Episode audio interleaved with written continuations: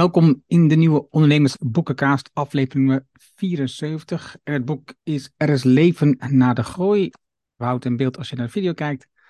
Van Paul Schendeling. En Paul is um, econoom en adviseur bij Berenschot. Hij is de nou, hoofdauteur zeg maar, van het boek. Want hij heeft het eigenlijk samengeschreven met een schrijverscollectief van Postgroei. En daar zijn twaalf mensen hebben meegeschreven en zijn lid van elf verschillende politieke partijen. Om maar even aan te geven hoe breed het boek is ingestoken. Om, en daar komen ze op terug. De ondertitel is hoe we onze toekomst realistisch veiligstellen. Nou, dat vind ik nogal een uh, pretentieuze titel, om eerlijk te zijn. Het idee is dat in Nederland, dat we binnen de grens van de aarde gaan leven. Een land waarin economische groep niet meer voorop staat. Dat is de gedachtegang hierachter. Terwijl de welvaart, dus niet uh, welzijn, maar welvaart, van verreweg de meeste Nederlands intact blijft. Een land waarin mensen gelukkiger worden, dus dat is in welzijn, omdat ze minder stress en meer vrije tijd hebben. En ze hebben het dan eigenlijk over Nederland van 2040, wat ik wel een apart getal vind, een apart jaartal vind, want we hebben in 2030 met de SDG's bijvoorbeeld, een 2050 waar heel wordt gesproken, maar 2040 dan weer een getal daartussenin. Ze hebben veel verhalen, voorstellen, gedachten uh, over de inrichting van de economie, sociale zekerheid, landbouw, zorg, mobiliteit. En laten zien wat ze hebben, en ik kom er zo terug, maar ze hebben één, één belangrijke maatregel en wat effect daarvan is op al die aspecten. Voor mij een boek met veel, van veel inzichten. Uh, ik, ik, ben geen econoom, uh, beslist niet. Maar ik kon de gedachten en de uitvoering van Paul goed volgen. Dus het is een boek wat economisch doordacht is, maar niet ingewikkeld is. Dat was in ieder geval mijn conclusie. Maar ergens heb ik ook het gevoel, er mist nog iets of zo. Het, het, ik weet niet zeker, het lijkt of er soms iets niet klopt. En, het boek beschrijft de oplossingen ook, of de oplossing eigenlijk, alsof er bijna geen beperkingen zijn. Ze noemen een paar, maar het lijkt alsof er bijna geen beperkingen zijn voor deze oplossing. En dat ergens geeft me het gevoel, ik, ik, mis nog iets of zo. Er, zit nog iets verstopt wat we nog niet zien. En ze zijn ook wel erg optimistisch over deze één oplossing, oplossing heb ik het gevoel. Maar het boek past bij de onderwerpen waar ik de laatste mee bezig ben. Waar ik veel over gelezen heb al de afgelopen tijd. Uh, het feit dat we heel erg een hang hebben naar economische groei in deze maatschappij. Terwijl we in een eindige planeet zitten. En dat, dat, dat, kan ergens niet. dus um, nieuwe technologische oplossingen om ja, de CO2 uit de lucht te halen bijvoorbeeld. Dat, ja, uiteindelijk brengen die weer nieuwe problemen met zich mee. We hebben eerder Drawdown gelezen, wordt ik in het boek genoemd. Allemaal fantastische technologische oplossingen om dingen op te lossen. Maar uiteindelijk betekent dat we nog weer steeds meer materialen nodig hebben. En, en dat klopt niet. En dat past bij boeken die we de afgelopen tijd hebben besproken en gelezen. De Donut Economy, Economy of Arrival, Less is More bijvoorbeeld. En het houdt mij echt enorm bezig hoe we gaan nadenken als maatschappij, als individu, als burger.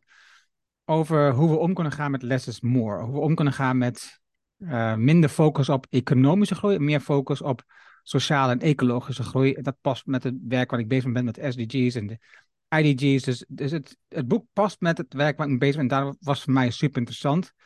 Hoe kunnen wij hier in het Westen krimpen, zelfs misschien, economisch, maar groeien op ecologisch en sociaal vlak? Maar vooral ook daarmee economische ruimte bieden aan de landen op het zuidelijke halfrond om daar dus wel te groeien, want die mensen lopen nog enorm achter. Een iets uh, langer introductie, maar wat, wat, wat van jij? Wat was jouw eerste indruk van het boek? Ja, wat was mijn eerste indruk van het boek? Twee dingen. De eerste indruk is dat ze dat idee van, daar komen we dadelijk wel op, dat idee van Piketty, van die progressieve belasting noem ik het maar even, heel kort, oppakken. Uh, dat, vond ik, dat vind ik interessant. En het tweede wat ik ook wel interessant vind is als mensen zeggen van ja, er zijn heel veel boeken geschreven waar die problematiek duidelijk wordt gemaakt, maar mensen komen normaal gesproken niet met een oplossing, dan vind ik dit boek in zoverre wel goed, omdat er wel heel specifiek ingezoomd wordt, bijvoorbeeld wat jij ook even zei, per sector. En echt wel wordt aangegeven, nou, dit zou je moeten doen. Dus het is wel een boek wat heel concreet wordt. En niet alleen de problematiek beschrijft, maar ook met de oplossing komt. En dat vond ik ook sterk aan het boek. Dus wat dat betreft vind ik het een boek past natuurlijk heel erg in deze tijd. En voor de rest is het natuurlijk een optelsom, dat zei je ook wel even van toch wel veel dingen die wij voor de rest ook hebben besproken. Ik neem bijvoorbeeld even één ding uit de burgerberaad. Komt weer uh, ter sprake. Zullen we dan ook wel even over spreken. Waar wij natuurlijk het boek van Eva Rovers besproken hebben. En wat nu zeker uh, ik denk na het kerstreces, in de Nederlandse politieke, in het Nederlandse politieke debat heel erg prominent thema zal zijn, omdat daarover gesproken gaat worden in de, in de Tweede Kamer. Dus het is, een, het is een goed boek. Het is naar verhouding toch praktisch, op de implementatie gefocust. En het is natuurlijk heel erg een boek wat in deze tijd past, omdat dit nu toch wel steeds actueler wordt. Het wordt steeds meer mainstream na te denken over hoe anders. En voor de mensen die voor de eerste keer naar de podcast luisteren, uh, uh, wij zijn aan twee zijden. Aan de ene kant is het Tom van Lubbe. Welkom Tom. Hi, hallo. En aan de andere kant is het Erno Hanning. En het boek bestaat uit vijf delen. Um, overigens in de show notes bij het artikel zal ik ook die, dat schrijverscollectief, ik heb uh, dat even van de website gehaald. Ik zal ze even allemaal opnoemen, dan zie je ze ook. En dan staat namelijk bij wat die mensen allemaal doen, welke functie dit mensen hebben en ook welke politieke partijen ze zijn. Dat is wel interessant om te zien namelijk. Deel 1 is het kernprobleem en de kernmaatregel, daar draait het uiteindelijk allemaal om. Deel 2 is naar een nieuwe balans in de samenleving. Deel 3 paradigmaverschuivingen. 4 leven in een post-groei samenleving. En 5 samenvatting, wat levert postgroei op? Wat er niet bij vermeld was de inleiding. En de inleiding, ik zei het al net, uh, drawdown wordt hier genoemd. Waar ook hij zegt, het is erg gefocust op technologie. Je hebt heel fantastische mooie verhalen. Maar zegt hij, aan het einde van het boek zitten nog een pagina met kleine lettertjes. Waar hij het over heeft, uh, waar we het ook voor het eerst kennis maken in het boek met het Javons paradox. Of het rebound effect. Oftewel, als iets in prijs omlaag gaat, dan wordt er meer van verkocht. Dus gaan we bijvoorbeeld, uh, een van de oplossingen uit het boek van Drawdown was airconditioning, dat die uh, aangepakt moest worden. En er zijn dan fantastische oplossingen, eh, waarvan één in Nederland. Maar als het een goed product is en het, is, verkoopt goed en het is betaalbaar, dan gaat dat natuurlijk enorm groeien. En dan hebben we de volgende met materialen en toch weer afvalstoffen die erbij vrijkomen, wat dan ook. Dus dat is, het, het blijft gewoon, met technologie ontdekken we telkens weer nieuwe problemen. Het boek Fantoomgroei wordt ook genoemd, uh, wordt ook aangerefereerd. Hè, dus de economie groeit nog steeds in Nederland, maar de meeste mensen gaan er niet op vooruit. En dus er moet iets veranderen voor meer welzijn. Dat is een beetje de gedachte. Dus. de, de, de conclusie is eigenlijk dat je alleen maar kunt krimpen. En dat het idee van groene groei niet functioneert. En niet alleen vanwege de CO2 niet functioneert. Het functioneert ook niet omdat je ook biodiversiteit en water en zeldzame grondstoffen, uh, uh, daar is allemaal een tekort aan. Dus het betekent gewoon dat de boel uit balans is. Dat je weer die, en dat je die balans alleen maar voor elkaar krijgt als je gaat krimpen. En dan is de vraag van ja, wat is kwalitatieve krimp eigenlijk precies? Uh, en Jason Hickel wordt natuurlijk ook even al in de voetnoot genoemd. misschien moeten we ook een boek van Jason Hickel bijvoorbeeld bespreken. Dat we zeggen van, nou ja, nee jongens, het gaat om krimp, krimp, krimp, krimp. Dat is het enige wat we kunnen doen. Minder. Niet meer en ook niet kwalitatief meer, omdat kwalitatief meer er altijd in het verleden toe heeft geleid. En dat vond ik bijvoorbeeld wel heel sterk. Dat als je bijvoorbeeld zegt van, nou ik neem bijvoorbeeld de Club van Rome in de jaren zeventig en ik kijk, ik kijk wat er uiteindelijk met al die getallen is gebeurd. Alles is, is, is gewoon achteruit gegaan. En of dat nou CO2 is of grondstoffen of wat dan ook. Het tempo waarin we in principe de boel gewoon opmaken. Uh, dat tempo is gewoon veel te groot. Dus het moet, het moet minder zijn. En als je nou bijvoorbeeld niet zou groeien. Ja, dan is dat probleem natuurlijk makkelijker op te lossen dan dat je elk jaar x procent groeit. Het is een beetje dweilen met de kraan open, zouden we eigenlijk zeggen. Je moet eigenlijk eerst het gat in de boot dichten voordat je kunt gaan uh, waterhozen. Daar komt het een beetje neer. Um, in hoofdstuk 1, dus daarin zit het falen van het huidige systeem en de oplossing daarvoor. Daarin komt dus het kernprobleem naar voren. Wat hij dus maar mee begint te beschrijven, dat een ernstig probleem waar we tegenaan lopen in, in de economie is dat de producten kunstmatig verouderen. Bedrijven zorgen ervoor dat, dat producten die ze produceren technisch en economisch kunstmatig verouderen. Dus ze zijn dus eerder tussen quotes op dan dat ze eigenlijk echt zijn. En dat betekent dus dat we veel vaker producten tussen coaches moeten kopen. Uh, omdat het product of uit de mode is of technisch niet meer functioneert. Terwijl als je iets zou vervangen in het product, zou je gewoon met verder kunnen. En, en dat kan, hè, producten als van Apple zijn allemaal dichtgeplakt en gelijk Samsung net zo. Je kan het gewoon niet repareren bijvoorbeeld. Dus als we vaker producten moeten kopen, hebben we dus meer geld nodig. Dus we moeten ook harder werken dan eigenlijk nodig is. Dat stellen ze ook hier. En zij hebben dan de kernmaatregel, die wordt in drie varianten uitgelegd, waarbij de derde variant, de progressieve CO2-belasting op consumentenniveau. Eigenlijk is het niet CO2-belasting, maar is het milieubelasting. Uh, de best mogelijke oplossing, maar hij heeft ook een, ze hebben ook een tussenvariant, uh, een tussenstap waardoor je wat makkelijker bij die derde variant kunt komen.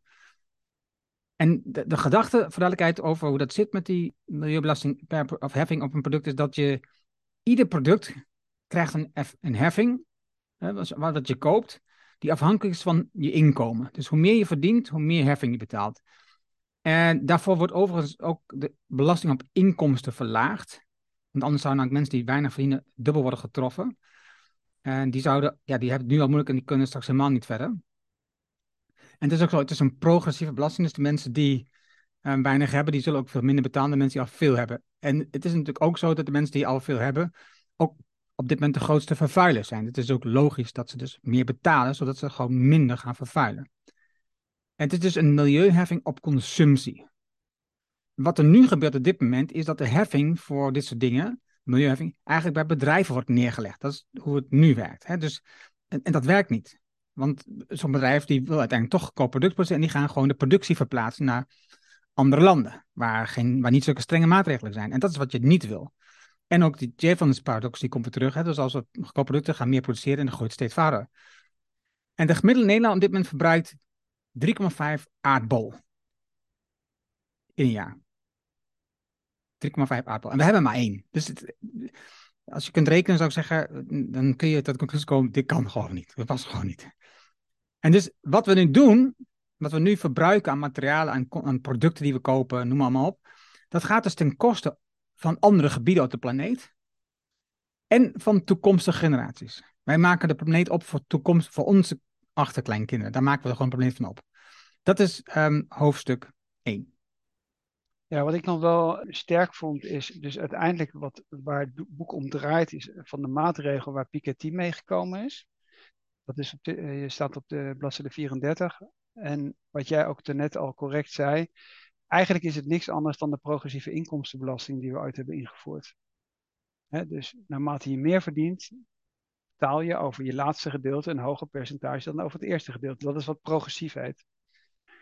Wat ik wel interessant vond is, om dat ook daar nog op te reflecteren, dat de inkomstenbelasting, dat wist ik overigens ook niet meer, uh, maar dat is hetzelfde bijvoorbeeld ook met kiesrecht, dat is ook nog helemaal niet zo oud. Hè? Vroeger mocht je alleen maar stemmen als je, als je wooneigendom had.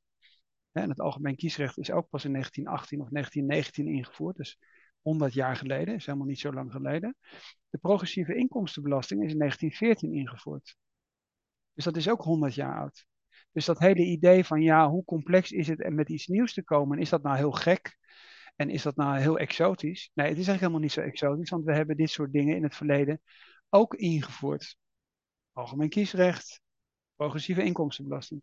En waar het eigenlijk de hele tijd om gaat is, en dat vond ik ook interessant dat ze dat nog een keer hebben, uh, hebben opgedeeld op bladzijde 34, dat als je dat natuurlijk weet te implementeren in je hele systeem, en alle consumptie belast en degene die het meeste eh, consumeert progressief ook het meeste belast, dan ga je het internaliseren in je hele systeem. En dat doen we natuurlijk met andere dingen ook. Dat geldt bijvoorbeeld voor BTW ook. Dat is in het hele systeem ingericht, best wel complex. En uiteindelijk wordt het netjes in het totaal bij de overheid weer afgeleverd in de vorm van belastinginkomsten.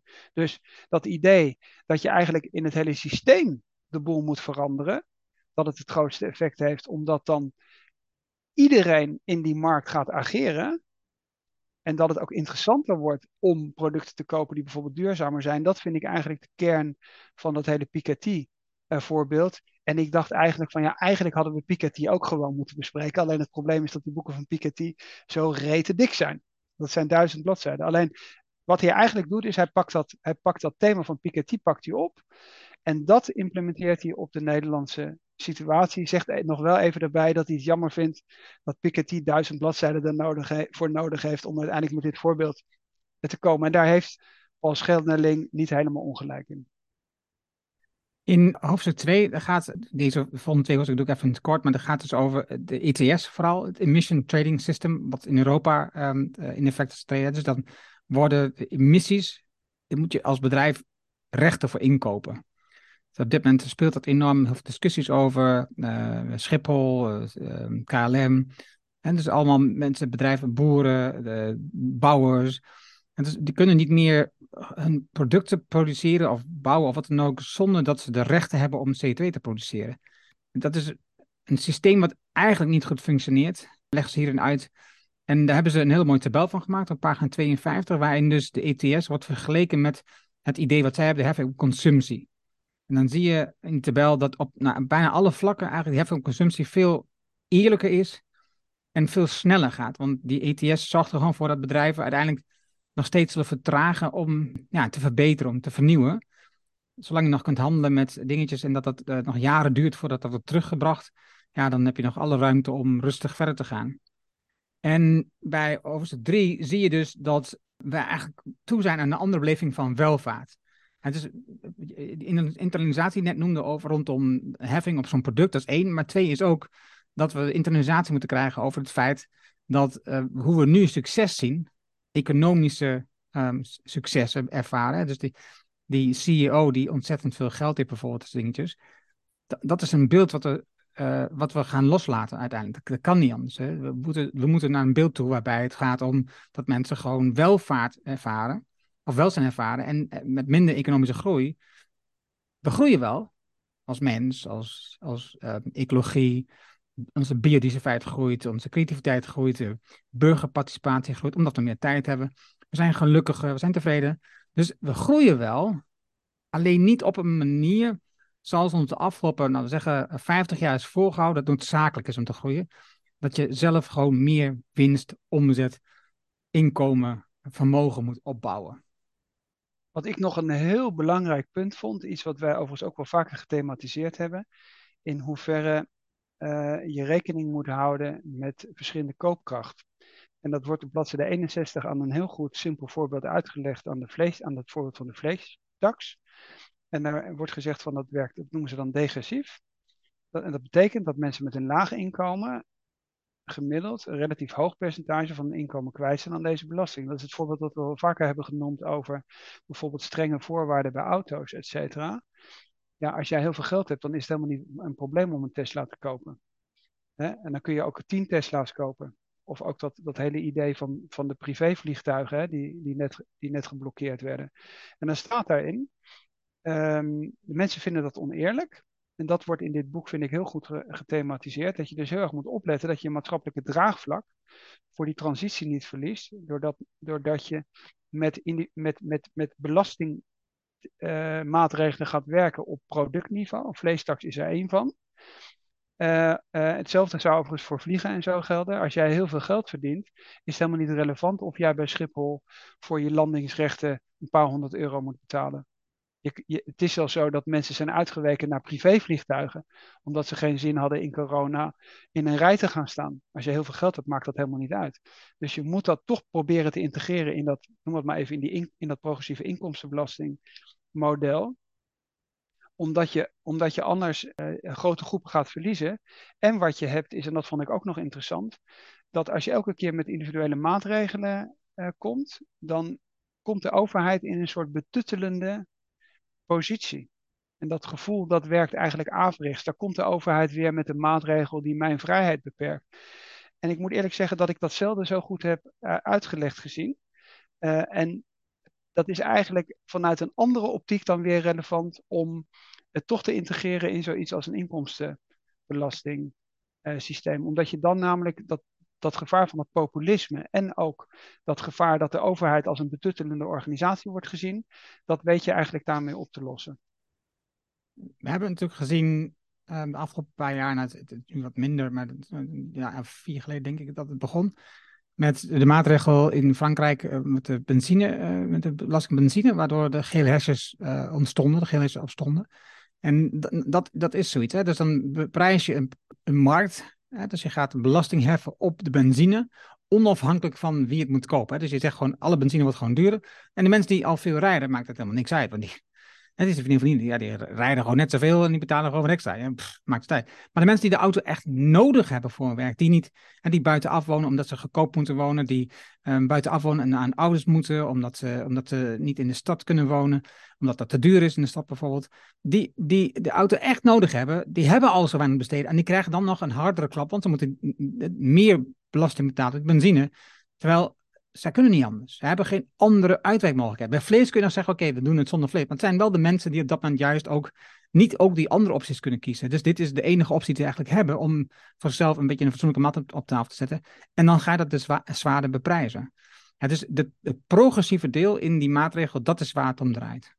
Dat heb je in principe nu met de discussie over de energie net zo. Als jij een hoog inkomen hebt, dan interesseert het jou helemaal niet in jouw ware samenstelling van jouw koopkracht of jouw energierekening gestegen is. Dat merk je niet eens. Alleen als jij weinig geld hebt en aan het eind van de maand geen geld over hebt, dan is de verhoging van een elektriciteit of een energierekening ineens een heel substantieel probleem.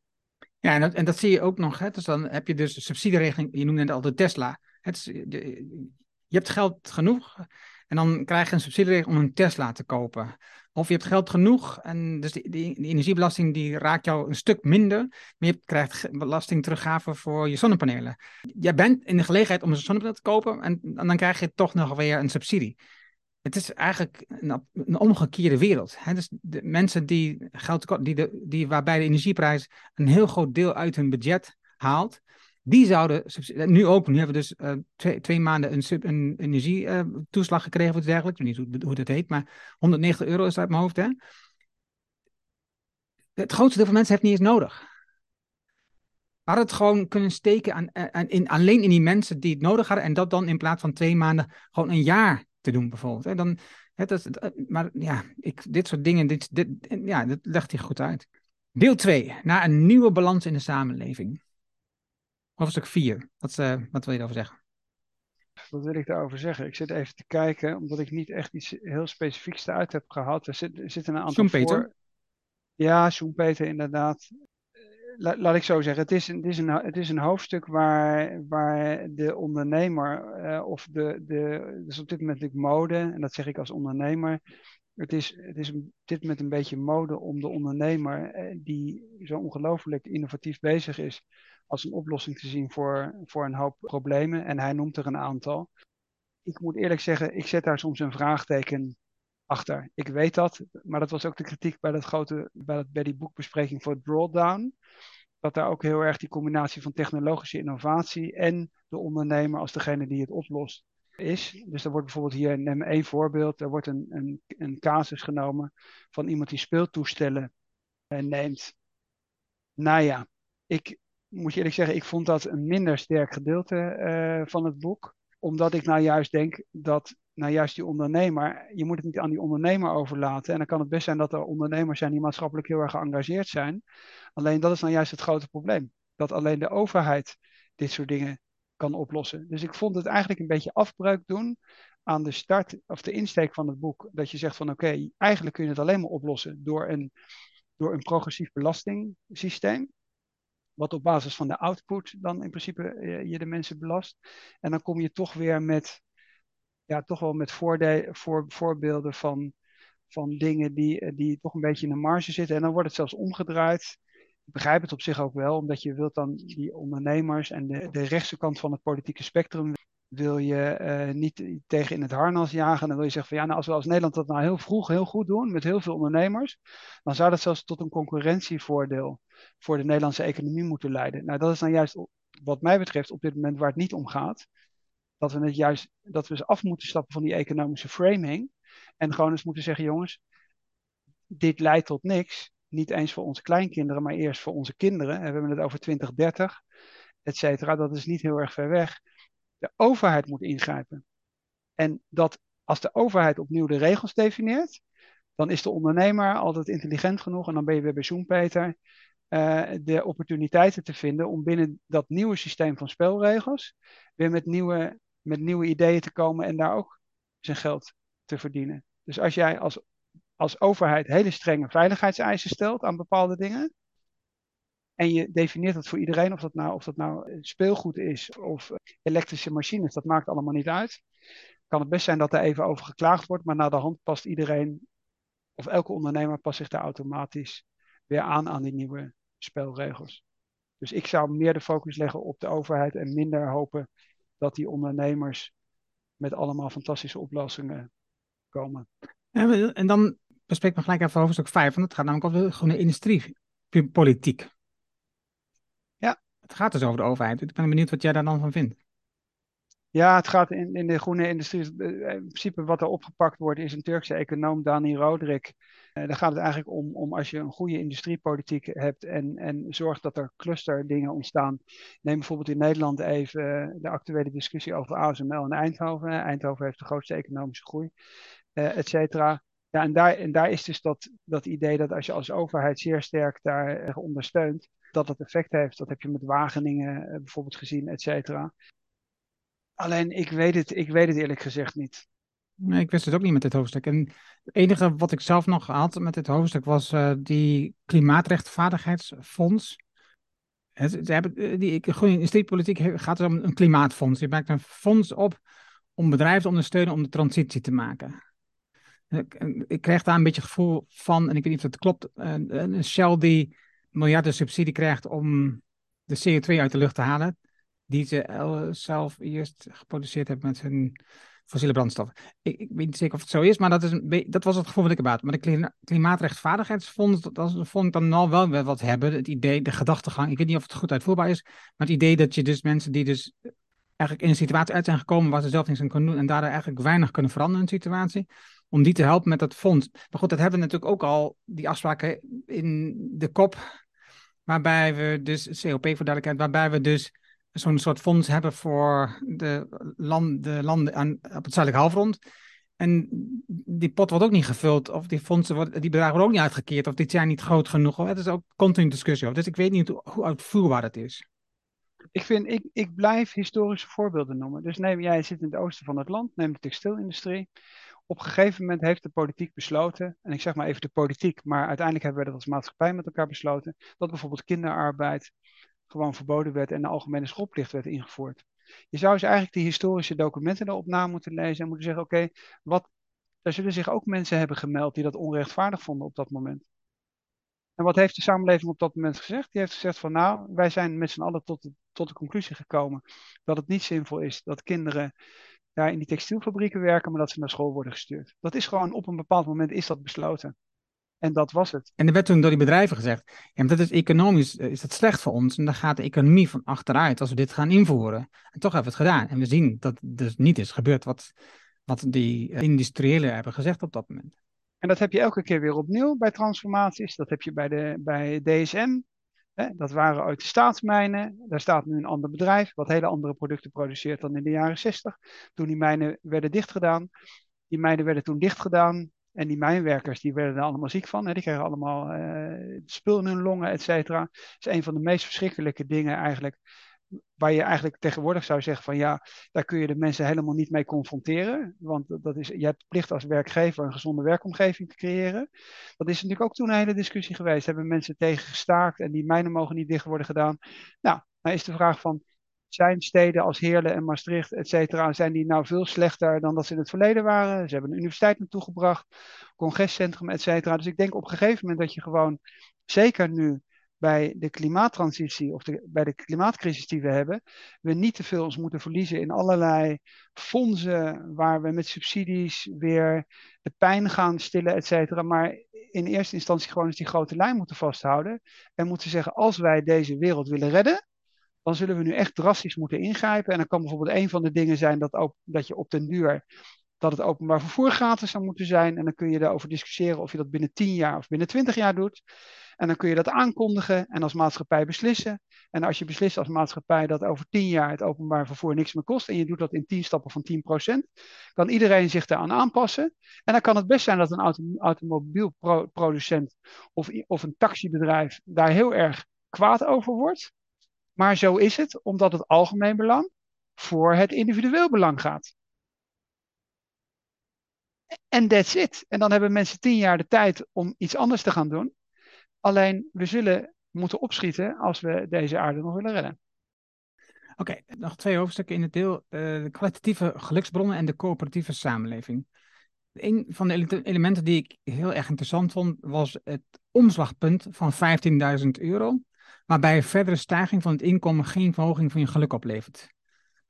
Eh, Dat getal had ik eigenlijk niet eerder gehoord. Het getal wat mij heel vaak naar voren komt is 75.000 of 80.000 dollar slash euro. Dat is eh, wat in heel veel onderzoeken, eh, vooral Amerikaans onderzoek, naar voren is gekomen. Maar 15.000 euro, dat is echt, dat denk ik, oh, dat is wel, dat is wel interessant laag. Dat, dat, dat zou doen dat als we voorbij die 15.000 euro aan persoonlijk inkomen stijgen, dan, eh, dat dan eigenlijk je geluk eigenlijk niet eens verder toeneemt. En daarin zegt daarnaast de kwalitatieve geluksbron die we hebben, eh, zoals sociale relaties, of een, een taak hebben in het leven, of het te doen, of vrijwilligerswerk, of levensbeschouwing, die zijn on, onuitputtelijk. Die zijn, die zijn niet begrensd. Weet je, geld verdienen, daar zit ergens een grens. Weet je, maar in dit zit geen grens. En, dus, dus, en het aparte is dat we op dit moment veel van onze vrije tijd invullen met een activiteit die eigenlijk dat allemaal tegenwerkt. En dus het gebruik van media is op dit moment zit op zo'n gemiddeld zo'n 20 uur per week. 20 uur die we gewoon weggeven aan mediabedrijven zonder dat we het in de gaten hebben. En het zorgt dus niet voor een gelukkige leven. We worden er niet gelukkiger van. Dat is het eigenaardige in het verhaal. Sterker nog, ehm, als je kijkt naar sites als Twitter, Facebook en LinkedIn, we krijgen er vooral, en je e-mail, we krijgen er vooral meer stress van. Dus daar zit volgens mij ergens een sleutel. Als we willen zoeken naar de kwalitatieve geluks- geluksbronnen. En de coöperatieve oplossing, en die noemen ze ook, ze komen op coöperaties terug, dat is natuurlijk wat in het verleden heel veel was. En dan gaan ze naar de, door naar de coöperatieve oplossing voor de wooncrisis. De teleurgang van sociale woningbouw, eh, veel te hoge prijzen voor woningen. eh, mensen die in een tussenfase zitten, kunnen geen huis meer kopen. En zij zeggen, de oplossing hiervoor is, en dat is een soort extra oplossing in het boek, naast hun belangrijkste argument is een hogere belasting op vermogenswinst op huizen. Want, en dat hebben ehm, Sander Schimmelpenning ook al een paar keer zeggen in, in zijn programma. Dus als je, als je je huis verkoopt, je huis is in waarde toegenomen, je doet, je- daar doe je niks voor. Daar steek je geen energie in, geen tijd in. Dat, kost niks eigenlijk. En daar strijk je wel op. En dat kan alleen als je al veel geld hebt dat je een huis hebt kunnen kopen. Dus de mensen die geld hebben, vermogen hebben, die worden alleen maar rijker. Dat is dingen. En, en, wordt hun eigenlijk geen strobreed in de weg gelegd wat dat betreft.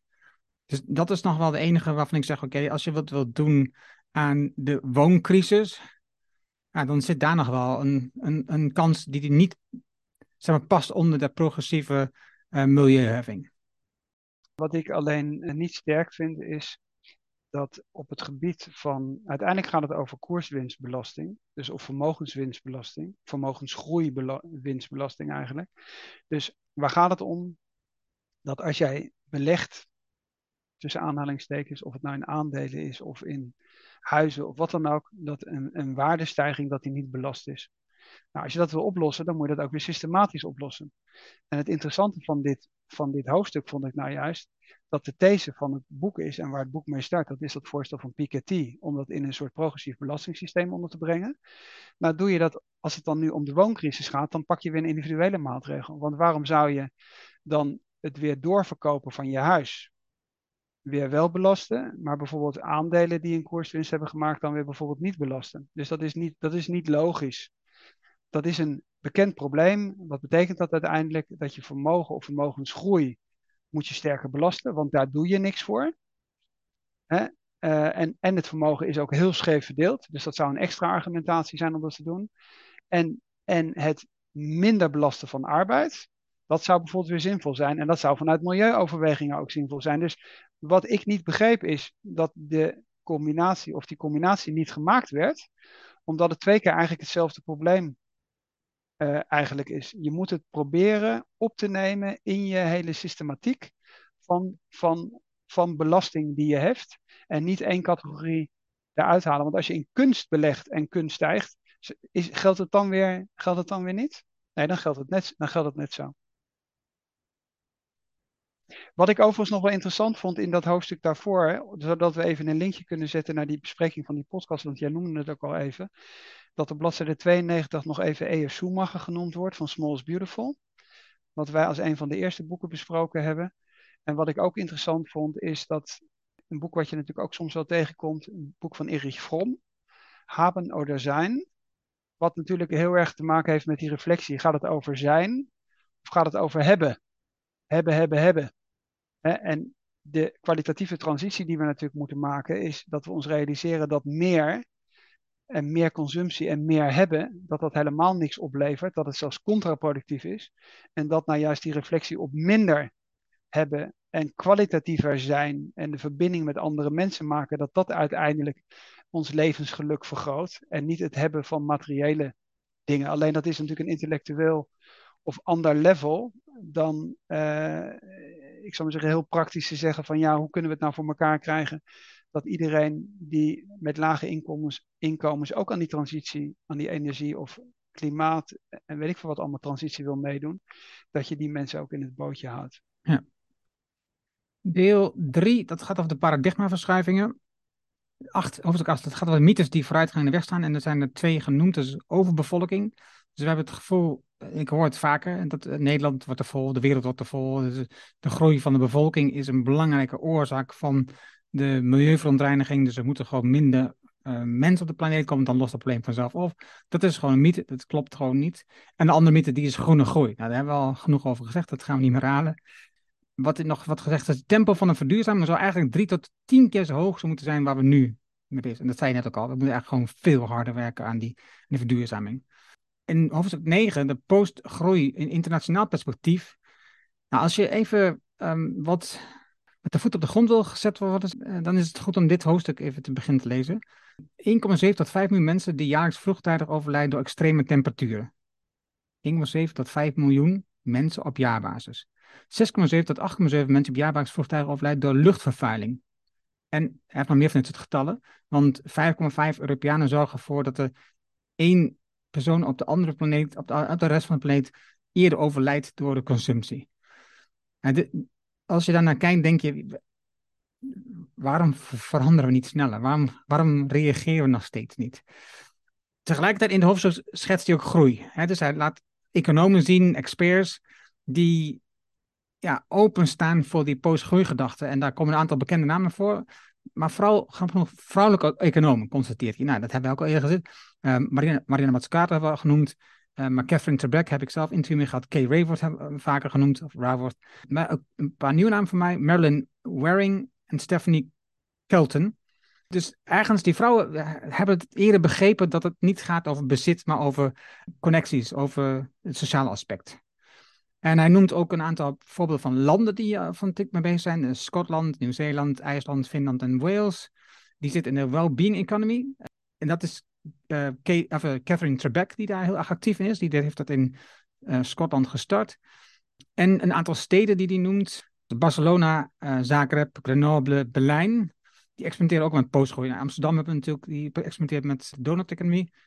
Bhutan noemt hij nog, omdat die natuurlijk bezig zijn met het brutonaal uh, gelukproduct in plaats van BNP. En Zweden zien we, die loopt ook voorop op dit gebied met uh, postgooien, nadenken over deze heffing zeg maar, op, consumeren. Dus net als bij het boek van Nu is het aan ons, zien we ons heen eigenlijk voldoende voorbeelden, succesvolle voorbeelden, dat dat gewoon kan. En dus ik, ik denk dat er meer mensen zoals Paul, en, ik kom straks aan het eind nog terug over wat ze mee bezig zijn, Eva Rovers moeten opstaan om te laten zien aan de overheid dat we die gewoon niet verschuiven moeten maken. Mensen zoals jij net verkondigt, het is niet aan de, het is niet aan de uh, ondernemer, het is aan de overheid. Wij moeten gewoon schakelen nu met, vanuit de overheid. wat, ik nog wel, uh, wat we nog wel ook als linkje erin kunnen zetten, is, er is, ik weet niet of Rutger Brechtman dat was, er is een heel goed artikel verschenen over die vrouwelijke economen. Ik meen in de correspondent. En wat, wat wel elke keer weer opvallend is, dat bij al die maatschappelijke discussies, en dat is bij het burgerberaad met Eva Rovers ook weer zo, hoewel uh, David van Rijbroek, de, de, de Belgische auteur, uh, daar ook al eerder over geschreven heeft. Maar wat in ieder geval opvallend is, is dat bij die maatschappelijke thema's, en dat zien we ook bij die regeringsleiders, als we even aan Nieuw-Zeeland denken en aan Finland, et cetera, wat ook nu net weer via de social media uh, discussie was van, hé, hey, waarom ontmoeten jullie elkaar? Ja, wij zijn regeringsleiders. Bij, vragen wordt bij vrouwen wordt die vraag dan gesteld. dat was het thema afgelopen twee weken. Dus wat dat betreft is het toch wel weer een keer interessant om daar eens op te reflecteren. Waarom is dat eigenlijk zo dat, dat de vrouwen daar, die, die vrouwelijke economen daar zo toonaangevend in zijn. Marianne Mazzucato en, en, en, en Kate Raworth. Ik weet helemaal niet of we Donut Economy of dat besproken hebben. Maar Marianne Mazzucato hebben we geloof ik zelfs twee boeken besproken. Dat is, op een of andere manier is dat dan toch geen toeval. Dus zijn vrouwen, zijn vrouwen maatschappelijk geëngageerd? Ja, waarschijnlijk zien ze het helderder dan, dan de masculine, ik zeg even de masculine man. Uh, waarschijnlijk ja. Dus dat is misschien ook wel iets om nog eens goed op te reflecteren. De vrouwen zijn daar eh, ja, op dit moment zeer, zeer positief op stap en geven daar, wat mij betreft, eerder de toon aan. Oké, deel 4, dat ga ik niet allemaal bespreken. Dus er, zijn um, vijf hoofdstukken. En dat gaat over hoe zien deze onderwerpen in de post-groeie samenleving uit. Dus werk en zekerheid, lange termijn zekerheden, vermindering van ongelijkheid, de toekomst van de landbouw, niet onbelangrijk, energie en mobiliteit en de toekomst van de zorg. Interessante hoofdstukken voor de duidelijkheid. Hè. Niet allemaal even dik. Interessant hoofdstuk om te laten zien, oké, wat, wat verandert nou op dat gebied als we naar die postgroei samenleving gaan?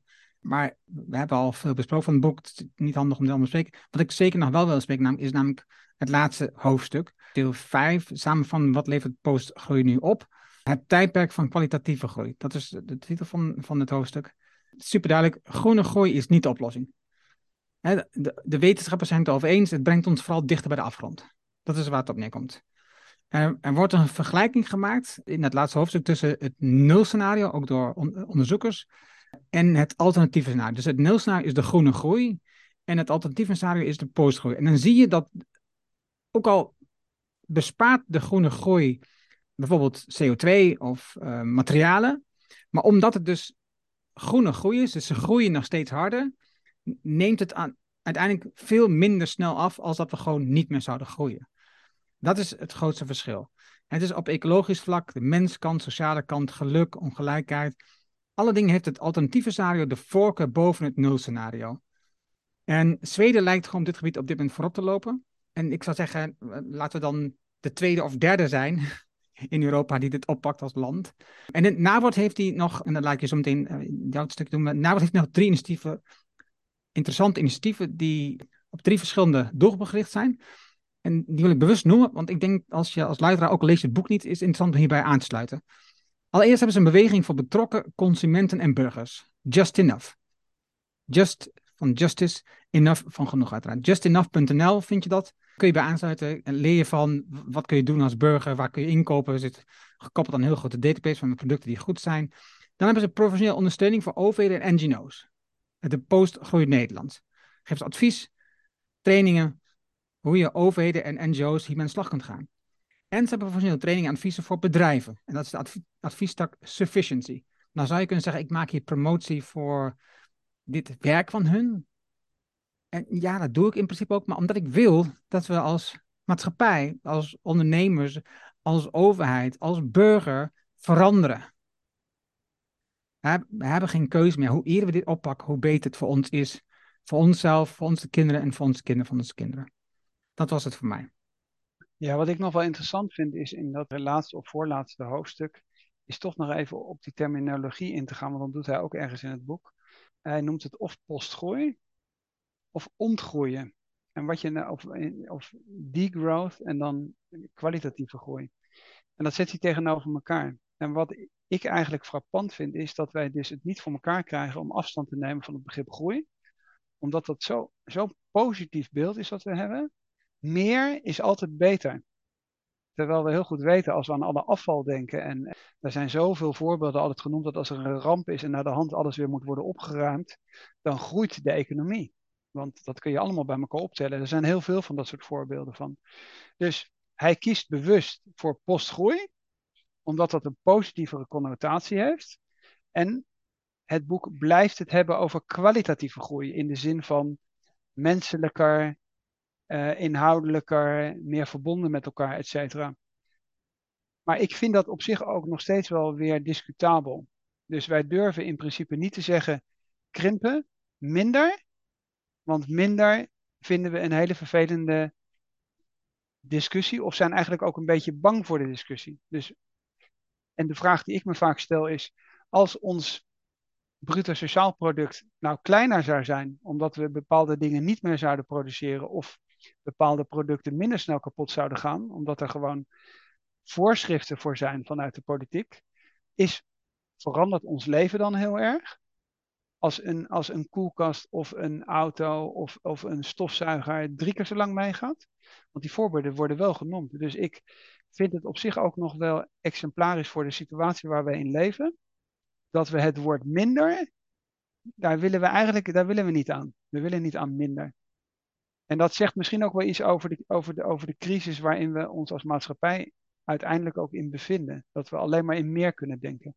Ik had nog met, de, met het boek, toen ik het lezen was, en ik had die namen opgezocht van die vrouwen. Dus ik had die Marilyn Waring opgezocht. En die zit in Australië en Nieuw-Zeeland. Fantastische TED Talk in Christchurch. Waarbij het gaat over the unpaid work that the GDP ignores. And why it really counts. Het is een, een hele gave talk. Waarin ze um, op, met eenvoudige voorbeelden het publiek laat zien waarom de GDP zo fout in elkaar zit. Wat we niet rekenen, wat we wel rekenen. Hè? Dus het maken van bommen draagt bij aan GDP. Om dat te noemen. Dus, dus het is echt een super interessante talk die ik zag. Um, doordat ik gewoon even ging zoeken op die namen van die personen. Ik denk, nou ja, het is toch wel um, mooie inzichten wat zo'n vrouw heeft. Maar dat was ook in het boek van Mariana Mazzucato als ik het goed in herinnering heb, waar bijvoorbeeld dat als je huishoudelijk werk doet of vrijwilligerswerk doet, wordt het niet meegerekend, terwijl het maatschappelijk heel relevant is. Betaal ik, betaal ik de werkster, hè, ik heb het even over legaal betalen, dan is het wel, dan tekent het wel mee. Dus als je nou, als je nou wederzijds, als, de buur, als je als buren nou wederzijds voor elkaar gaat werken, hè, als werkster of werker, om het even genderneutraal uh, te, te definiëren, dan stijgt twee keer het, het bruto nationale product. En, en als, je, als je beide je eigen woning schoonhoudt en zelf de was doet, dan stijgt het niet. En al die andere voorbeelden met de bommen, et cetera, en de afval en plastic, et cetera, uh, geldt exact hetzelfde. Dus ik, op zich is het wel interessant dat we die discussie over wat voegt wat toe en wat voegt niks toe, dat vinden we blijkbaar dus nog steeds een enorm issue. Ja. Ja, dus, dus we hebben de twee enorme issues. Dus wat je zegt, uh, wat voegt nog wat toe, wat niet. En uh, wat je net daarvoor schetste, dat we zo hangen aan de gedachte groei, dat we zelfs een boek zoals deze niet noemen iets van um, teruggaan of afremmen of verminderen. Nee, we noemen het postgroei. Het woord groei moet erin verstopt zijn, want anders geloven mensen niet in dat het goed is voor ons. Nou, het grappige is dat bijvoorbeeld Schumacher daar minder een probleem mee had in de jaren 70. Small is beautiful. Of less is, hè, less is more. Dus wat, wat, wat mijn kreet die ik altijd roep. Dus, dus het heet hier, er is leven na de groei. Nou, dat is een geruststelling. Maar wat mij betreft mag je best zeggen, we moeten krimpen. Dat was hem. Dankjewel voor het luisteren. Wij vonden het weer geweldig om dit boek te lezen en met elkaar te bespreken. Want het scherpt onze gedachten weer aan op dit vlak. Het is een bijzonder onderwerp waar ik zelf mee bezig ben en onderzoek. Dus het past enorm in de tijd van mezelf, maar ik denk ook in de tijd waarin de maatschappij leeft. Dus dankjewel voor het luisteren. Dankjewel Tom. Dankjewel Erna. En graag tot de volgende.